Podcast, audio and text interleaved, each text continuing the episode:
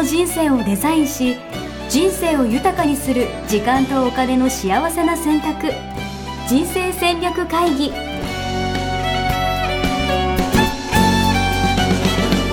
の番組は将来の仕事やお金人生にもやもやと不安を抱えている皆さんに元資産運用のプロキャリアとお金の戦略を同時に考える人生デザインコンサルタントの高頃もさあやが過去5年間延べ1700人の人生を望む形で豊かにしてきたメソッドを時間とお金の選択という切り口からお伝えしてまいります皆さんおはようございますおはようございます。ミッションミッケ人生デザイン研究所の高頃もさあやですファイヤーに憧れている応援やしです。何に憧れてるって？ファイヤー。ファあファイヤーねはい。ファイヤーね。ファイナンシャルインデペンデントはい。リタイアメント。はい。やっぱり時代はファイヤ憧れてー。やっぱなんかかっこいい、響きもかっこいいですし、るなるほど。あとなんか、たまに、その、セミリタイヤしてるんですけど、みたいな人と出会いますけど、うん。うんやっぱなんか、そう言いたくないですか？まあ、セミリタイヤしてるんですけどって言いたいなっていう。響きが。なるほどね今、はいあのえー北欧から来てねこのファイヤーっていうの日本の若者の間でも人気っていうことですけどね、うんうんうん。うん、今日のテーマは、えーはそこですね。そう。引退ということで、うん、引退の時期決めてる決めてないみたいな話なんですけど、はい。どうなんだろうな。みんな結構、ファイヤーとか、アーリーリタイアとか、うん、なんか憧れません？憧れませんっていうか、憧れ、まあ、サイさんはどうせもうわかる。サイさん言わなくていいですよ。どうせなんか、どうせ価値観に生きろみたいなこと言うと思うんで、あの、あれだと思う。あの、かえちなみに、アーリーリタイアに憧れた時とかはないですか？サイさん、昔の話ね。今じゃなくて。えーっとね、あの、は若い時目指してた時はあった。おお、そうなんだ。うん。やっぱりね、あの、20代、30代の時って、あの、60代のになる時って想像がつかないのよね。うんうんうんうんうん。うん。で、やっぱりかっこいいなっていうのもあって、うんあの、会社を退職するっていう、えーうん年齢になる前に、えー自分から、えっ、と、うんもうリタイアしますって言って、えーうん。何か違うことをするっていうのね、うん。かっこいいなって思っていた時はあったんですけれども、おお、すごい。いや、もうその、その言葉だけでもうみんなもウキウキして聞いて、えー、サヤさんが、アーリーリタイア憧れてたのみたいな感じにもなってると思いますけど。はうん、あの、そういう業界にいたのでね、金融業界って結構、あの、熾烈な、えー戦いが、競争がある業界なので、えっと、うん会社員であっても、私がいたのはアナリストだったり、エコノミストだったり、い。うん。えーあの、す外の人からの評判も、あの、ものを言う世界だったので、あのやっぱり自分の実力一本っていうところがあって、でそうするとあの、えー優秀なね若い子がどんどん入ってくるとやっぱり能力とか計算力とかあの、うくるとねえっと50代になって20代20代はまだ知識がないからあれかもしれないけど、えーうん。30代のね脂が乗った、えー人とね、えっとうん。こうこうしていくのは無理だよねっていう考えがあって。うん。うん、であのそこの人たちはマネジメントになって、えっとえー年を取ったら自分はプレイヤーではなく、えー部下をね采配するだけになるっていうそういうプレイグラウンドではなかったので、はいはいはいはいはい。もうずっとエコノミストで優秀な人はずっとエコノミストで行くみたいなねうんうんうんそういうところだったのであのいつまで、えー旬でいられるかなっていうのはね、うん。うん。うん、考えてましたよね。なるほど。え、なんか例えば、その今だったら65歳定年とか、うんうんとかまあ昔は60歳だったりとかしたわけじゃないですか。うんうんその60とか65までギリギリで働ギリギリまで働くイコールなんかダサいみたいなそういう風潮とかがあったんですか？そういうわけではない。ダサいというかねあの現実問題無理なのよね。え、何がですか？そのまあ会社にいることはできるんだけれどもはいはいはい。自分が花だった時の,、うん。あのクオリティの仕事を、えーうん。ずっとできるかって言ったらできないあの職種ああ、なるほど。あ、でもそれは確かにある。いや、だって実際、まあ今の会社とか見ててもそうかもしれないですけど、じゃあ30歳でバリバリやってる人と同じアウトプットが、じゃあ65歳の定年間近な人が出せてるかっていうと、多分きっとそんなわけでもないわけじゃないですか。うんうん。そうそうでいなかったしね。うんうんうんうんうんうん。なので大体まあ50になる前あたりでえっと、降りてマネジメントになってもう一線退くかあの、うんうん。違うところに行くっていうね。えっと、あの違う会社で、えっとうんそんなに、えー競争が熾烈じゃないけど、うん今までの、えースキルを使えるみたいな職種に移っていくっていうのが、えーうんまあ、定番だったので、うん、なるほどな。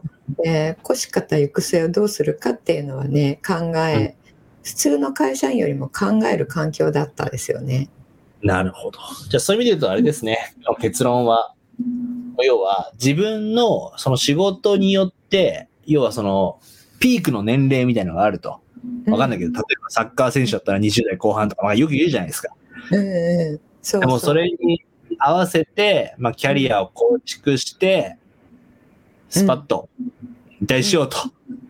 引退してね第二の歩むっていうのを 私も、えー20代30代の時は20代はそこにいなかったんで30代、えーうん。ですね。30代40代は考えてましたですね。うん、うん、ううん。んうん、ででなんですけれどもあの、結論から言うと考えは180度ひっくり返ってしまったんですが今は。ええ今私が受講生さんにお伝えしているのは、えっと、死ぬ直前まであの、遊ぶように仕事をするっていう。うん、うん、うん。うん。死ぬ前日まで遊ぶようにプロの仕事をするっていうのを歌っていて、うんで私も今はそれを目指しているし、えっと、皆さんもそれ賛同していただいている方に、えー学んでいただいているんですけれども、うん。そんなの実際できるんですか？だって、今の話だったらね、なんか、年、年とか年齢の衰えには勝てないみたいなところがやっぱあったりとかするのかなとか思うんですけど。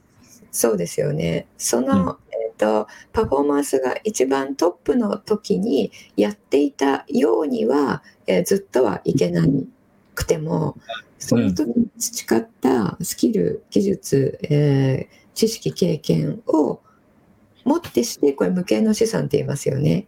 うん、うん。非地位財っても言いますけれども、えー非っていうのはあらずっていう字に地位の地位ですね、ステータスの地位で財産の財、えーこれはあの、えー幸福学の、えー研究者の前の先生が、えー言っている慶応大学のね、えーとう作った言葉なんですけれども、えーまあ、いわゆる無形の資産ですよね。それらを、えー使って違う形で、えっとえー働き続けることはできるんですよね。うん、うん、うん。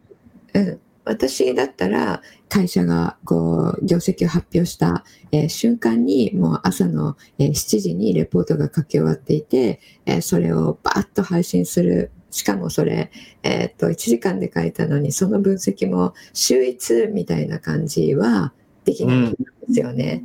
うん、うん。あの頭の回転も鈍くなってくるしあのあそこで言ってたあれなんだっけみたいなのも出てくるし、はいはいそういうことは働き方ではいけないけれども、まあ、今の、えー仕事だったら、えー最後の最後の日までできると思ってるんですね。うん、なるほどね。うん、で私今、えー皆さんに価値観に生きるっていうことと中庸思考を中心にお伝えしていますけれども、えーそれに生きるためにはあの自分のこのお金の心配をしなくて済むっていうところを作らないとそれに生きること100%できないので。そこで私は資産形成っていうのをね、あのうん普通の部を売ったり買ったりの投資ではなくて、えっと、プロがやっているポートフォリオマネジメントっていう形で個人の方にお伝えするっていう形でね、えー昔取ったあの記念塚を使っているわけなんですよね。うん、うん、うん、うんで、えっと、そういう形で誰にでもあの若い頃にこうプロとして腕を鳴らしたものを使って、えっとうん最後の日まで、えーこうやっていけるそのどうしたらそれを最後の日まで使い続けることができるかって考えることによって、えーうんそれって可能だと思うんですよ。なるほど。積み重ねてきたものとか、できるようになった、こう、無形資産みたいなのがあるはずで、一人一人が。うんそれをどう活用していくかっていうのはかなり必要あるよねってことですよね。うんうん、ただまあそれもあのそうしたいっていうのが前提ですよね。うんうんうんうん、あのやすしさんみたいにあのさっさとリタイアしてあとは遊んでいたいっていう人は、えー なんでなんで前日まで働かなきゃいけないのって、えーなると、えーそれは全然違う話になっちゃうので。はいはいはい。うん、っていうことはどういうことかというと私はいろいろな、えー人生を見てきてですねそれこそその業界にいて、えー、とアーリーリタイアメントをした人はたくさん知ってるわけですよ。うん。うん、であの会社員なんだけれども、えっと、年俸制なのでね実は。そういう仕事って、あの会社員のお給料よりもかなり、えっと優秀な人はもらってる職種なんですよね。うん。うん。であのアーリーリタイアメントも全然可能なわけなんですよ。うん。うん。うん。でした人もたくさん知ってるんですけどもあのした暁にうん。長長きにわたって幸せな人ってあんまり見たことないんですね。うん。うん、でその後何かしらやっぱり仕事に戻ってきてるんですよ。はいはいはいはいはい。でやっぱり仕事って人間を生き生きさせるものなんだなって思うんですよね。なんかね、えっと、もうリタイアして南の島に行ってあの青いジュースとか飲んでる写真とか送ってきててる人が。憧れるじゃないですか。そうでしょ？で「わーい」とか言って青いジュース飲んでる写真とか言って「いいですね」とかって言ってた次に会ったら会った時はね日本に帰ってきてて、えっとちょっとなんかこう顔つきとかもなんか覇気がないみたいな感じに、えー うん、であのまたなんか2年ぐらい後に会ったら、えっとなぜか東京でまたスーツ着て仕事をしていてあれどうしたんですかって言ったら、いや、やっぱり仕事の方が楽しいよねって言って、うん。うん。うん。まあ、それ一人二人ではないんですよね。なるほどね。いや、わかる気がするな。それは。うんやっぱり自分が価値を提供して人に喜んでもらう。っていうことがね、あの、やっぱり生きていく上での醍醐味かなって私も思っていて、うん。うん、で、私自身も考え方が変わったんですよね。なるほど。なんか、あれですよね。なんか昨日でしたっけ？見たとかつってませんでした。そうそう、あの、もう本当に今日収録する、してるのこれ、水曜日、えーはい。9月の8日の水曜日の午前中なんですけれども、う。うんん、塾も9月の7日、昨日のね、あの、うんプロフェッショナル仕事の流儀っていうね、えっと、はいテレビ番組がありますよね。あの、好きな方多いと思うんですけれども、あれにあの、日本一の膵臓がんの、えー外科医っていう方がえー出てらしたんですけれども、はいはいはい。中尾、秋正さんかな？はい、っていう方ですね、はい。えーが特集されていて、うん。で、彼がですね、あの、もう日本一で、えっと、その技術、うん。えっと、CT を読む力と、その手術の技術の力っていうのは、うんえー右に出る者がいないそうなんですね。うん。うん。で、日本中からもう、あの、ガンがもう浸潤していて、手術できませんって言われた方が彼のところに来るそうなんですね。うん。で、そういう方が彼に手術をしてもらって元気になって退院しているとえーいう、そういうね、もう、あの、右に出る者はいないっていう先生なんですけれども、あの、私すごい感銘を受けた言葉があって、はい。あの、今、今ですよ、まあ、73歳というね、年齢でいらっしゃるんですけど、まだ前線で手術をしてるんですよ。はいはいはい。で、手術4時間とか5時間に及ぶんですって。はいはいはいはで、立ちっぱでずっとやってると。いはい。うん。うん。で、引退を考えてない、考えたことないんですかって聞かれたんですね。73っておっしゃいましたっけ？73そうそう。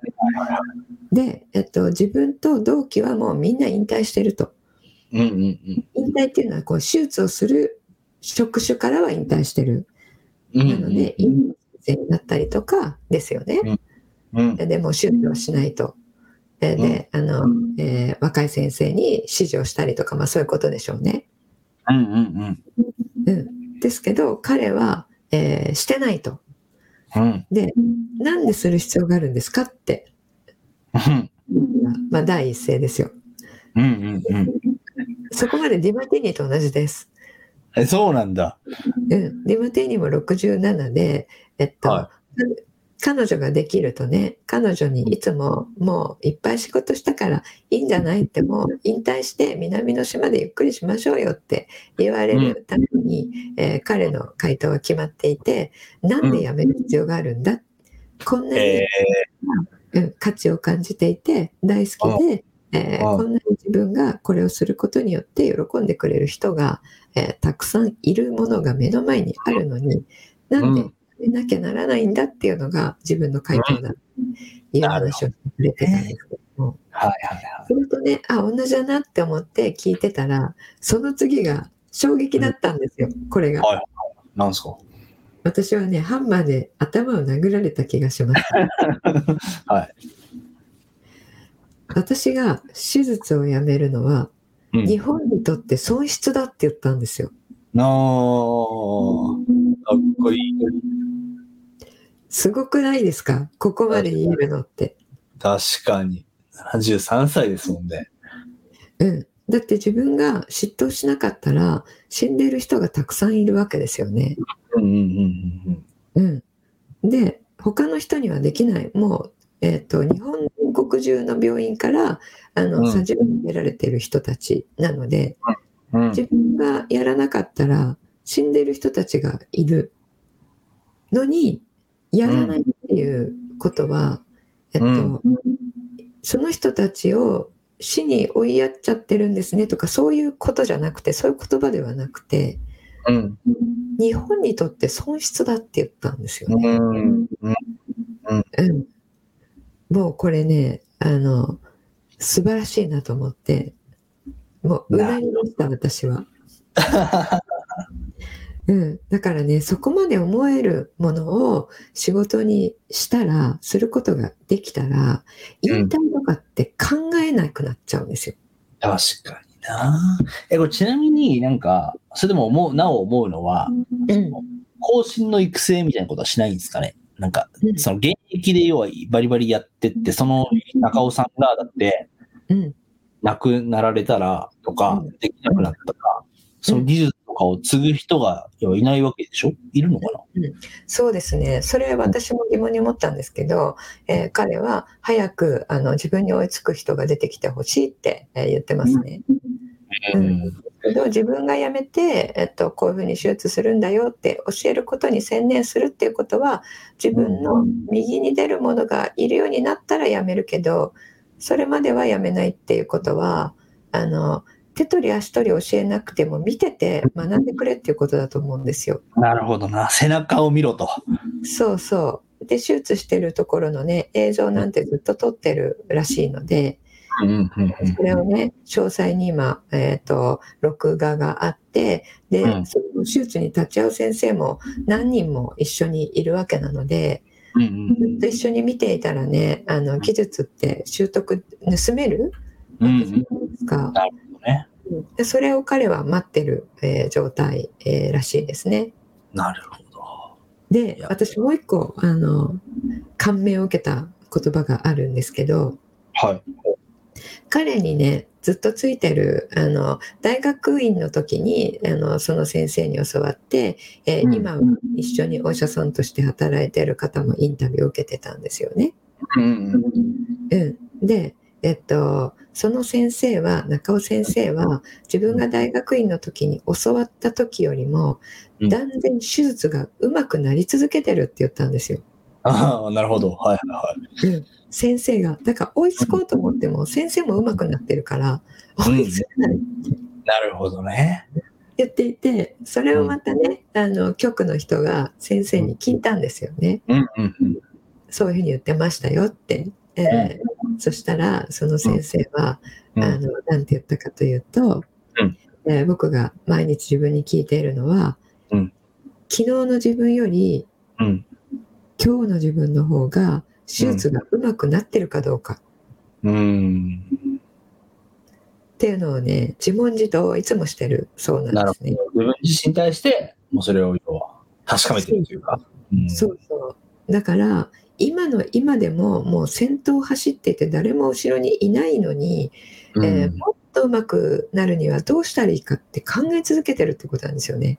うん。でいまだにもっと上手くなることを目指してるってこれすごくないですか？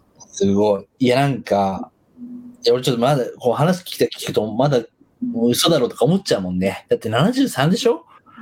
うん、なんか、うんなんかどっかでなんか、落ちてんじゃないのとか、なんか、器用じゃなくなってるでしょとか、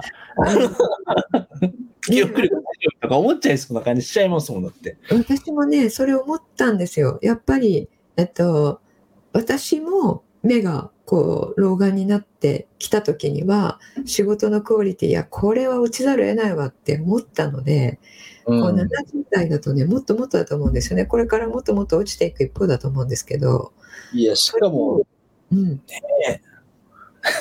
手術、手術とかだからさ。でねあのよく私もわからないんですが電気メスっていうのを使ってなんかうん。1ミリの1ミリの誤差も許されないこうん。の微妙なところのうん。こう筆使いっていうんですか？腕使いでうん。手術してるそうなんですよね。うんうんうん、でいやそれはちょっと落ちるんじゃないのかなと思ったんですけども、うん。えーなので落ちててもいつまでやるかなっていうところで戦われてるのかなって勝手に思ったんですが、昨日より自分が上手くなってるかっていうのを、えーやってるっていうのを聞いた瞬間にですねあなんか甘いなと思いましたね。いや、でもすごいっすよね。なんか、でもやっぱそういう意味で言うと、やっぱなんか、なんだろうな。限界が自分の中にあるとか、どっかでやっぱ衰えが来るんじゃない、来るだろうとか、なんかその、自分の中での固定観念っていうか、うん思い込みみたいなのが多分にあるだろうなっていうのは感じましたね。うん、それをねどうにかしちゃってきちゃってるんでしょうね。うん、うん。だって今でも自分は上手くなり続けてるって思ってるって言ってましたもん。すごいっすよね。すごいですよね。とかなとかっつって。で、なんか、その問いとしてでも面白いなと思ったのは、その要は死ぬまでうまくなり続けたいものってなんだろうみたいな、うんうんうん。なんか上達し続けたいとか、うん身に磨き続けたいスキルってなんだろうみたいなことをちょっと考えてみるのは面白いなと思いました。そうですね。このタイトル変えようか。いやいやいやいや。今日のタイトル、そっちのタイトルの方が今日の話に合ってるかなと。いやでもいいんだよ。入り口は引退でよくて、だから引退っていうのは多分状態であり、でもとはいえね、どういうことに没頭し続けたいかとか、うん何のスキルだったら磨き続けたいと思えるかみたいなことがあったら、うんなんかそれをね、もう今からでも積み重ねていくっていうのは、すごい大事なんですよね。そうですね。で、これね、皆さんも自分に当てはめて考えていただければと思うんですけども、えー例えば私だったら、えー価値観の言語化と、最高の価値観の言語化ですね。それとうんミッションの言語化。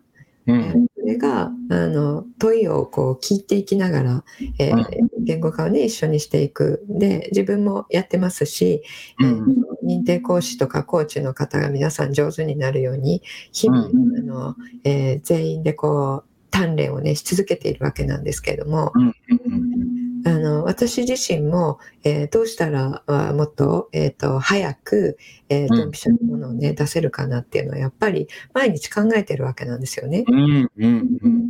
あとは、えーコーチの人たちが、えーとえーずれたところをこうね掘っていったらあの、うん。ずれないように、えーずれてるのが分かるにはどうしたらいいかなって考えたりとか。うんうんうんそういうことをあの日々しているわけなんですけどもいつまでやるかっていうのはあの、えー問われてみたらですねうんこれぱり死ぬ前日までやり続けるだろうなとは思ったんですが、うん、でもそういう切り口からうん考えたことがなかったので、うんうんうん。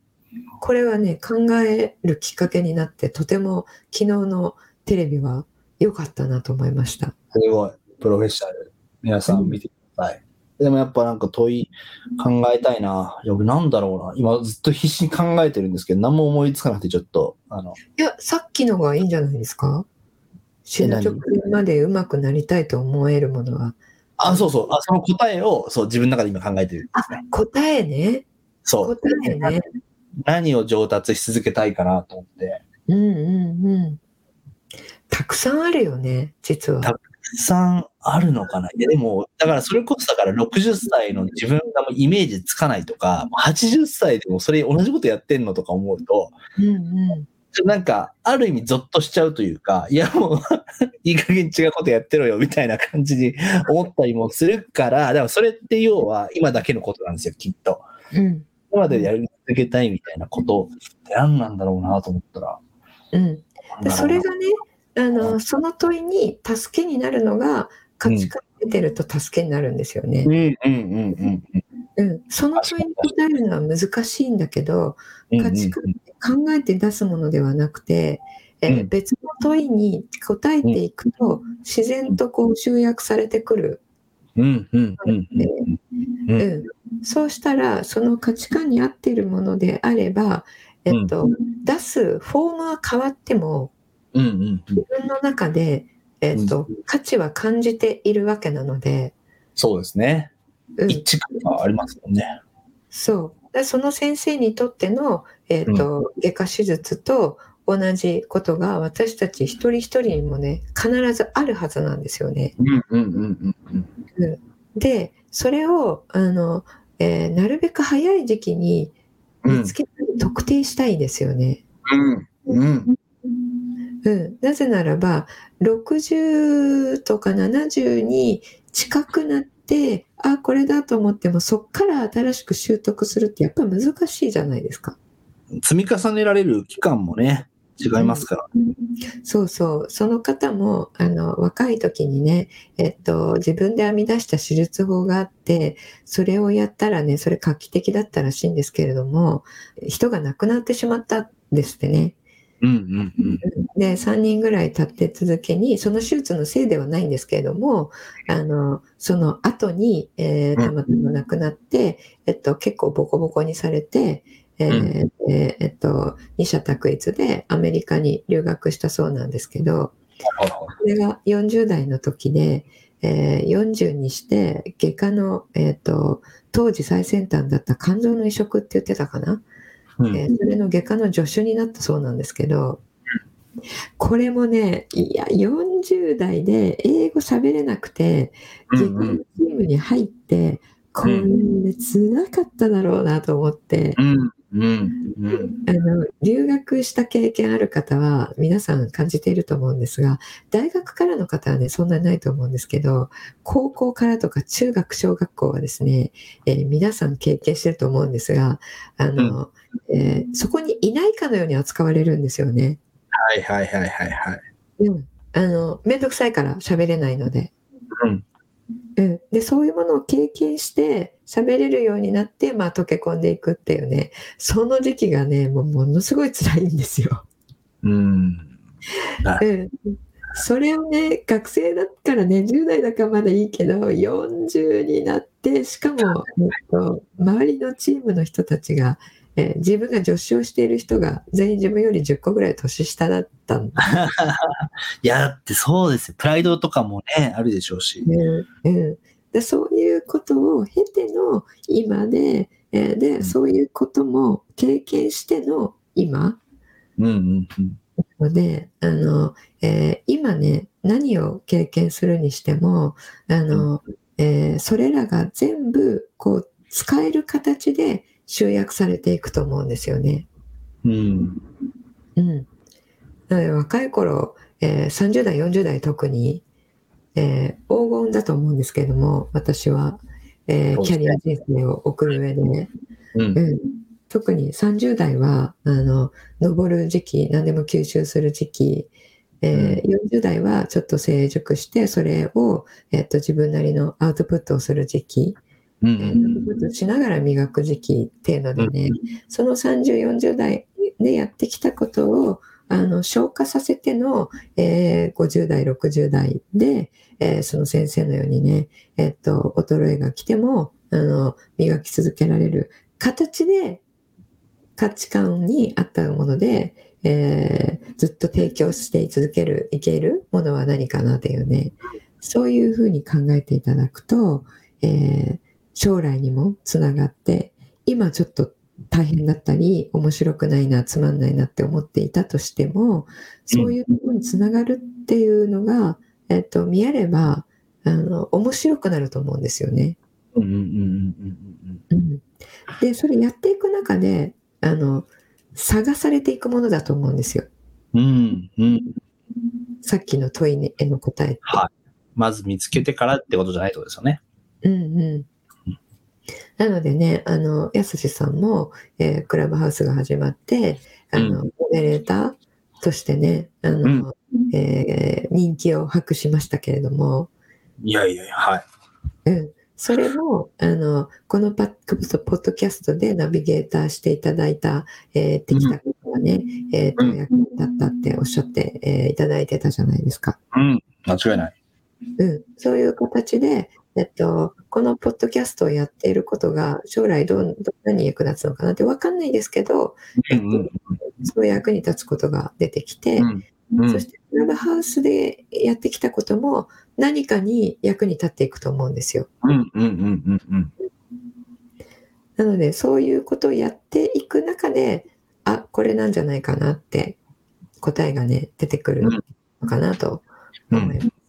やすしさんみたいに価値観をやらない人は、いやいやいや、だからまずは、だから価値観を出そうっていうことですよね。出したらね、それがあの今やってることが、えーどういうどういう形で将来につながるのかなっていうことも、えー見えるきっかけになると思うので、うん。ありがとうございます。ちなみに、まあ、ご案内としては、価値観、入門講座とかやってるんでしたっけ？そうですね、今入門講座あやってます。えっと、9月はね、えーもう、えー結構満席なので、あと、うん。月末の1回は空いてるかと思います。うんうんうん。で、えっと、入門講座とはいうん価値観出すのは別？入門講座は人生デザインってどうやるの？っていうのをあの授業形式であの、うん学校に入ったらこういう授業になるんですよっていうのを、まあ、体験していただくっていう感じですね。で価値観ワークは価値観ワークとして、えーっとえーやる時があります。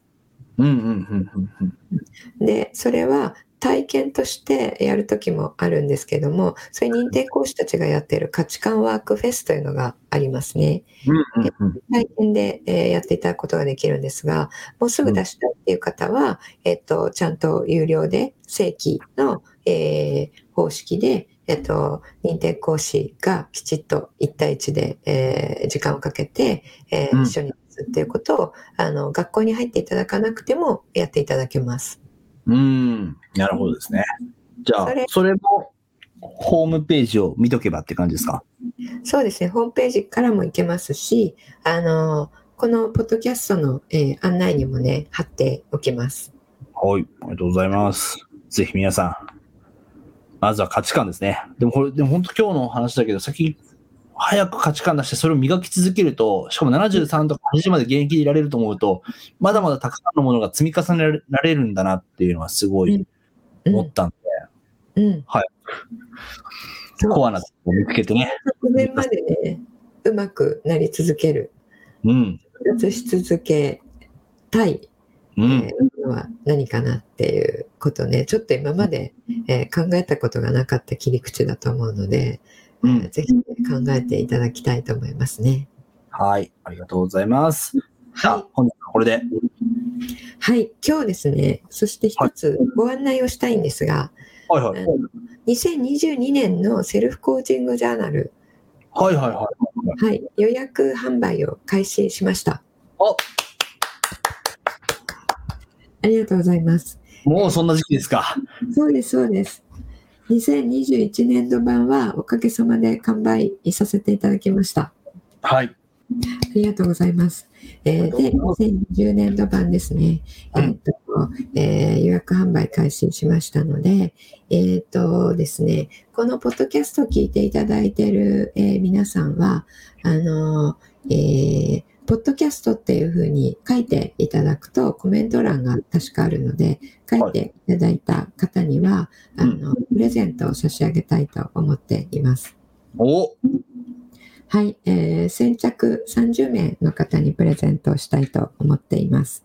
はい。何ですか？はいそれですね、あの、まだ非公開の、えっ、と、人生デザイン構築学校の、えーはいオンラインスクールがね、昔あったんですけれども、今ないんですが、あの、そこでお配りしていた、えーん渡していた動画ですね。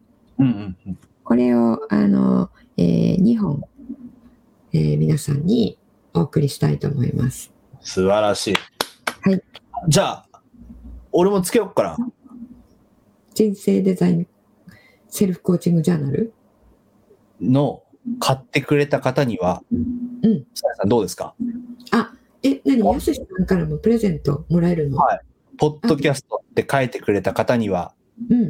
いいですね。やすしとうん。さあやのうん。 Zoom 懇親会招待。おー、なるほど。いいですね。いいですね。どう？ Zoom 懇親会。9月、10月とかまでに買ってくれたら、なんか10月末とか11月とかにやればいいんじゃない？うんうん。そうですね。はい。はいじゃあ、それは、あの、期間限定にしましょうかね期。間限定で。はい。うん、じゃあ、9月の、えーどうしましょうかね。えー、20日とかまでにしましょうかね。はい。いいですよ。9月20日までとかなんか。まあなんか、第1期の最初の販売のタイミングで買ってくれた方には。そうですね。はい。あの、人数がね、えー確定が早くした方がいいのでね、あの、えっ、と、 Zoom 人数制限があるので、確かに。うん、一回なんか全く考えないでオーバーしてしまって入れない人が続出したことがあってですね、そうなんだ。これどうしたらいいのって言って誰もわかんないっていうね。そういう時があったので、はい、人数把握するためにも20日まででね、えーしたいと思います。懇親会の方はですね。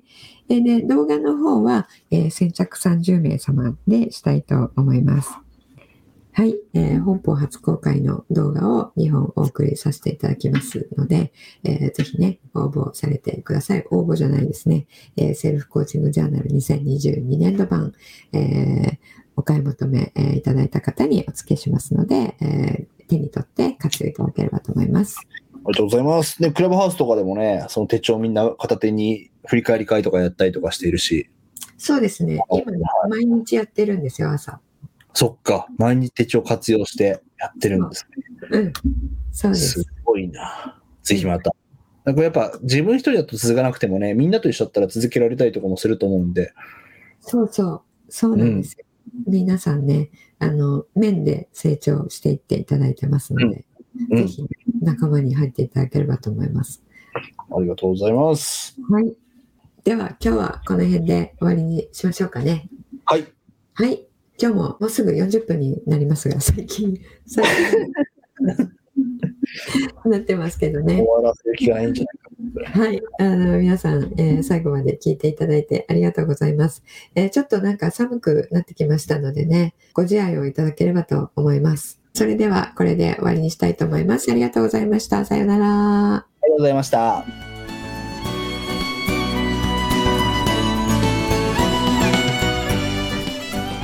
人生デザイン構築学校では通年募集を開始しました1日入門講座説明会。